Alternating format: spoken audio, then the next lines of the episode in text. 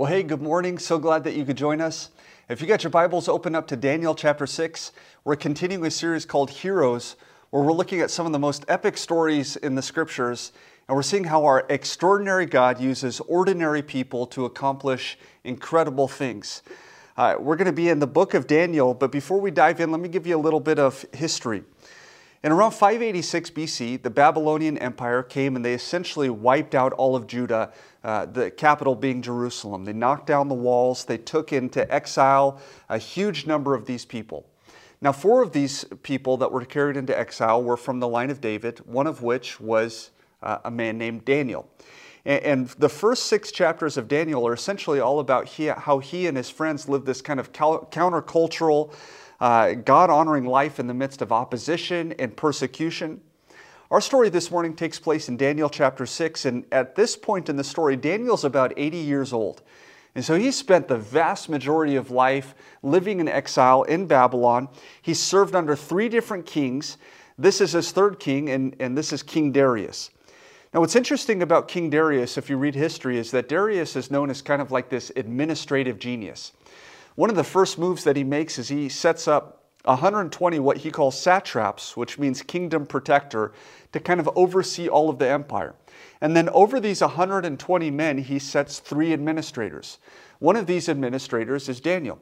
And their job is essentially to protect the kingdom against rebellion, levy taxes, guard the financial affairs of the nation. And basically, they're trying to balance the national checkbook. Like, wouldn't that be nice? And so here's Daniel, and we pick up the story in Daniel chapter 6, verse 3. It says, Daniel soon proved himself more capable than all the other administrators and high officers. Because of Daniel's great ability, the king made plans to place him over the entire empire. Now, here's a theme that we consistently see in the book of Daniel, is that Daniel is so faithful and so God-honoring that he consistently causes him to rise to the top. And so we see again Daniel is standing out. The king essentially looks out and sees Daniel excelling and says, man, Daniel is head and shoulders above everybody else, serving in my kingdom, and so I'm going to put him in charge. And so Daniel is essentially placed second in all of the kingdom, second only to the king.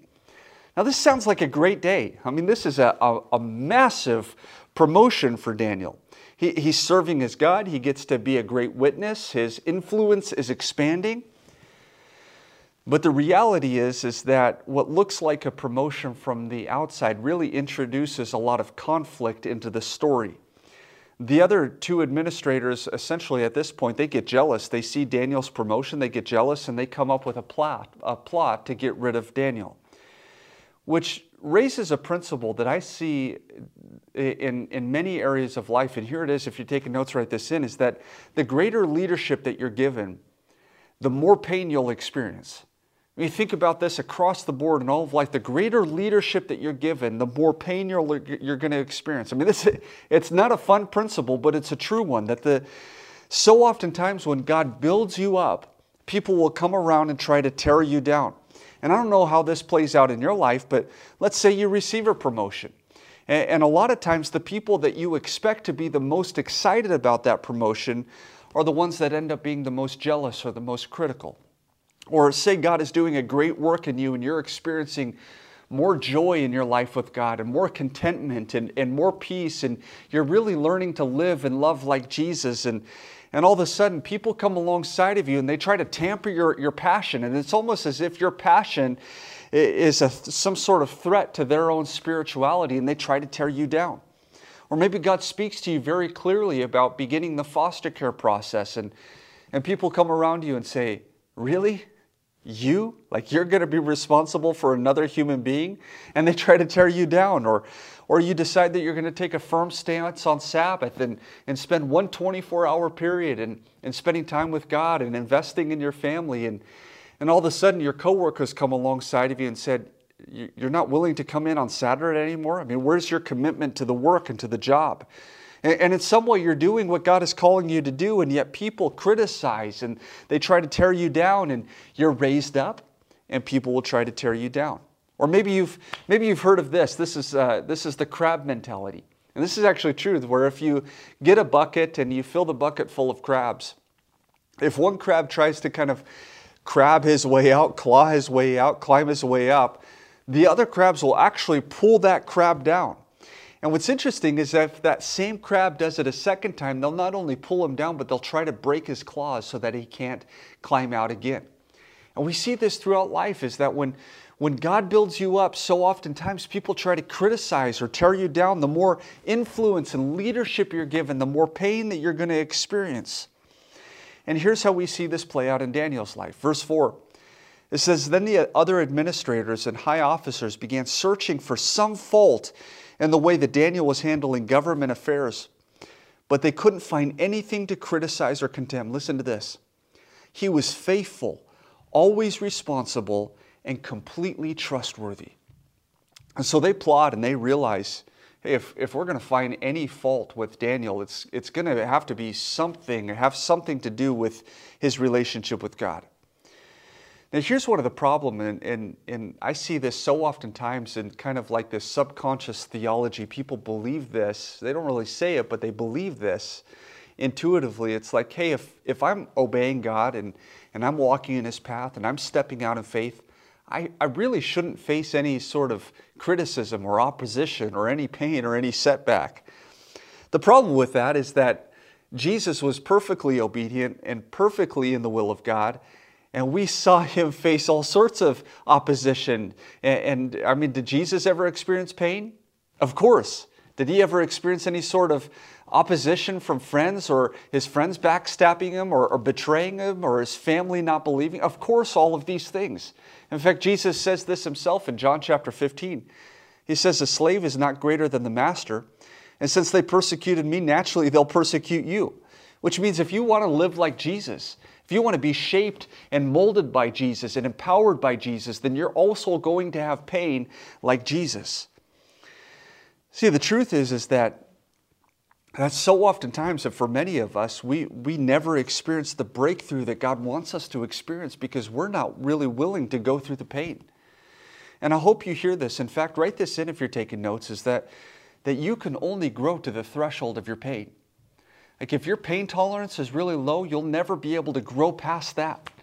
That you can only grow to the threshold of your pain. If every time you experience pain or a setback, you automatically pull back or you stop or you quit or you jump ship or you begin to think, hey, where is God? God's not with me. I'm telling you, you'll not be able to grow past that and grow to the place where God wants to take you. In fact, I would say this, that the difference between where you are and where you could be is the level of pain that you're willing to endure. That the difference between the place that you're at and where God wants to lead you is the pain that you're willing to endure. And so we see this in Daniel. Daniel's being used by God. He's being faithful to God. He's showing exceptional leadership. And sure enough, just like some of you are experiencing right now, he experiences pain and he experiences opposition.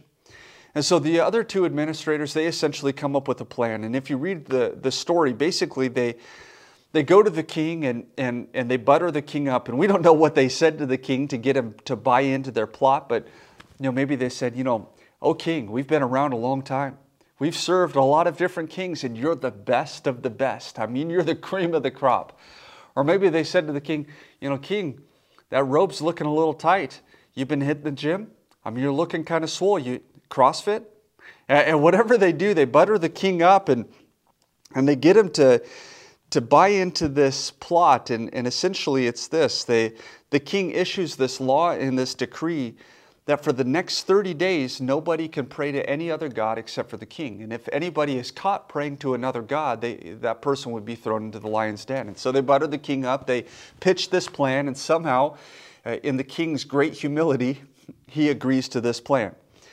And so this creates kind of a problem for Daniel because the other administrators know that Daniel is an incredible and he's a great man of prayer. Now you've got to understand is that Daniel's got no idea at this point. He's got no idea that God is going to rescue him. He simply had to make a decision. He hears about the decree. He's got to make a decision about what he's going to do. I mean, he could simply decide to stop praying. Yeah, he could say, you know, "I've been at this for 80 years. I've been serving God faithfully. I'm just going to take a little breather here. I'm better off serving God alive than dead, and so I'm just not going to pray for 30 days. Get through this." And maybe he could have just said, you know what, I'm not going to pray publicly. I'm not going to let people know. In fact, I'm going to pray in my head. And in fact, if people say, hey, Daniel, what are you doing? Just meditating, just getting my head right. He could have prayed in his head. And honestly, that's probably what I would have done.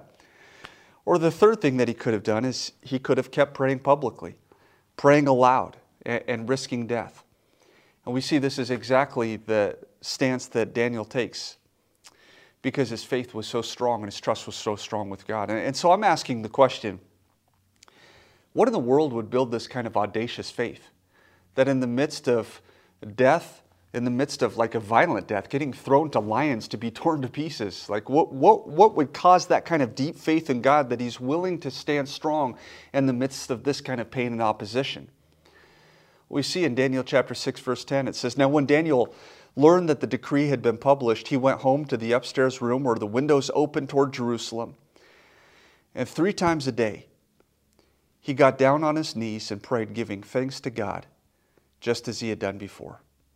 Now this leads me to my second thought, if you're taking notes, is that your habits in your life will either propel you through adversity or they'll cause you to fall before it. That your habits in your life will either cause you to rise above adversity or will cause you to crumble beneath the adversity. And so what's Daniel's habit? It says this. It says 3 times a day he got down on his knees and prayed, giving thanks to God. And please don't miss this. Just as he had done before. Just as he had done before. Every single day, week after week, month after month, he got down on his knees, expressed gratitude, spent time cultivating his relationship with God. Every single time, it's interesting to me, is that every time in the book of Daniel, is that every time he experiences opposition or setback or adversity, every time he goes to God. And every time Daniel sees the faithfulness of God at work in his life. I mean, this was a daily habit that resulted in a lifestyle of trust and dependence on God. See, when you've actively chosen to trust God in the midst of difficulty and you've consistently seen God's faithfulness at play in your life, you can encounter a setback or a painful situation and say, hey, this may not be convenient, but I know that my God is going to be faithful because I've seen him faithful here and here and here. That's the power of a positive habit. See, somewhere in Daniel's life, I mean, probably decades before this moment, he made a decision. He said, I'm going to seek God in prayer 3 times a day. I mean, long before this threat, he started a habit where he said this, every day I'm going to spend time with God. And 1 time's not enough. Not 2, I'm going to spend time with God 3 times. I'm going to spend time with God in the morning. And in the afternoon, I know I need God. And in the evening, I know I need God. And he practiced this because he said, I love the presence of God. I love to hear the voice of God. And I need God's strength in my life. And I need God's direction in my life. And so he cultivated a relationship with God, a habit of spending time with God 3 times every day. I'd encourage you just right now, think about your habits. That in the midst of difficulty or adversity or setback or oppression, do your habits propel you forward? Do they connect you with God? Do they build a greater level of trust in God? Do they strengthen your faith? Or do they keep you comfortable and safe, maybe indifferent or static, or maybe even moving backwards? Let me just give you a little example, and I'd encourage you to do a habit audit. Think about your habits. If in your life you wake up last minute and you're rushing around and you just grab a quick bite to eat something that's probably not going to fuel your body very well, and then you're running around and you're stressed at work and you're stressed at home and you're overwhelmed and you're grumpy with kids, and then you get to the end of the day and all you want to do is crash on the couch and binge watch Netflix with a bowl of ice cream, and then you hit adversity, how will your habits impact you? Will they move you forward? Will they cause you to rise above the adversity or the setback, or will it cause you to crumble beneath them? How about this, though, on the other side, is if you wake up intentionally every single day and you start the morning right and you say, God, I want to give you the first part of my day, and you eat well and you're intentional with your time and you create margin in your schedule, and maybe between appointments you're worshiping and you've got worship in the car as you're driving around, and yeah, you've got a full schedule, but you refuse to be busy and overwhelmed because you've learned the habit of how to say yes to the right things and no to things that don't propel your vision forward. And then you get home and you spend quality time with your family and you honor your family, and then you hit adversity, how will your habits impact you? So I don't know how your life looks, but I'll tell you this, is that your habits will either propel you through adversity, cause you to rise above adversity, or will cause you to fall before it. And we see Daniel here, and he doesn't have any idea how this is going to play out. He doesn't know what's going to happen, but he does know what he's going to do. Because for decades, he's been doing this every single day. And he refuses to let opposition or setback or persecution derail his faithfulness to God. I'm telling you, you're going to face setbacks. You know this. You've experienced it. You're going to face opposition, maybe persecution, maybe pain. And people may resist you or leave you out. You may be overlooked for a deserved promotion. And sometimes you're going to have no idea what God is doing in the midst of all of this. Oftentimes, things may not even turn out the way that you were hoping them to turn out. But I can promise you this, if you're taking notes, write this in, is that when you do what's right, you can always trust God with the results. When you do what's right, you can always trust God with the results. That even though Daniel didn't know the end of the story when he was in the middle of the story, even though he had no idea how things would unfold, he knew this, is that for 80 years, he had trusted God. And for 80 years, he had seen God's faithfulness at work in his life. I'm telling you, no matter what life looks like for you, no matter the circumstance you're facing, no matter COVID-19, no matter anything that you experience, you can be faithful to God. And then you can trust God with the results. So let me fast track the story. The king likes Daniel. I mean, obviously, Daniel is an incredible asset to the kingdom. He doesn't want Daniel to die. He wished that he could reverse the edict and the decree, but he can't. And so what happens is that he ends up throwing Daniel into the lion's den, and we don't know what happens down in the lion's den. We don't know if Daniel immediately when he goes down, he just begins to worship God, or, you know, if he's terrified, or maybe he's rocking himself in a corner like I would and just peed his pants a little bit. We don't know what happened. But what we do know is that God proved his faithfulness once again, that by the power of God, God shut the mouths of the lions. And once again, God's goodness and power is displayed in the life of somebody that chose to trust God with the results. And here's how the story goes. Verse 19. Very early in the morning, the king got up and hurried out to the lion's den.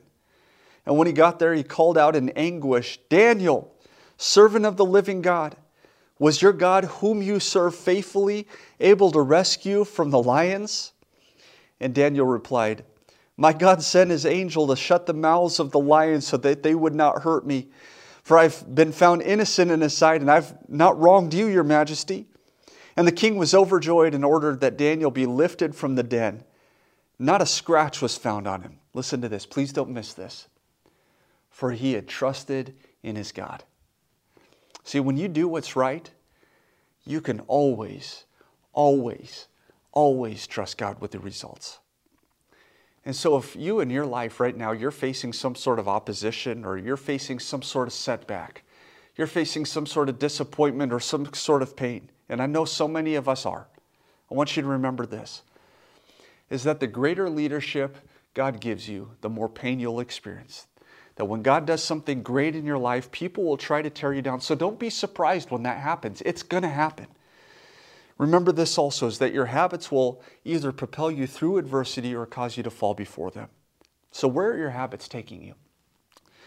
Are they taking you to greater trust and dependence on God, or are your habits taking you some other place where as soon as you face pain or something difficult, you automatically are anxious and overwhelmed and stressed out, and you're second-guessing God and all of these things? Where are your habits taking you? And the last thing is this. So when you're faithful and you're obedient to God and you choose to trust God, you can always trust God with the results. See, life, death, sickness, health, job loss, job promotion, you can understand this, that God loves you, that He's leading you, and that He's with you. Hey, would you bow your heads and pray with me? Father, I pray for all of us that we would learn from the example of Daniel. And that in each one of our lives that we would develop and cultivate the habits that would deepen our reliance on you.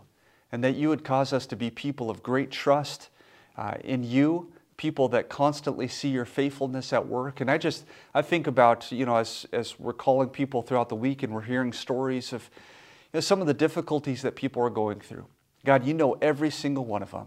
And I pray that you would meet them right where they're at. They would experience your presence, and that you would help them to deepen their trust and their dependence on your faithfulness. We love you, Lord. We thank you that you are always good. In Jesus' name, amen.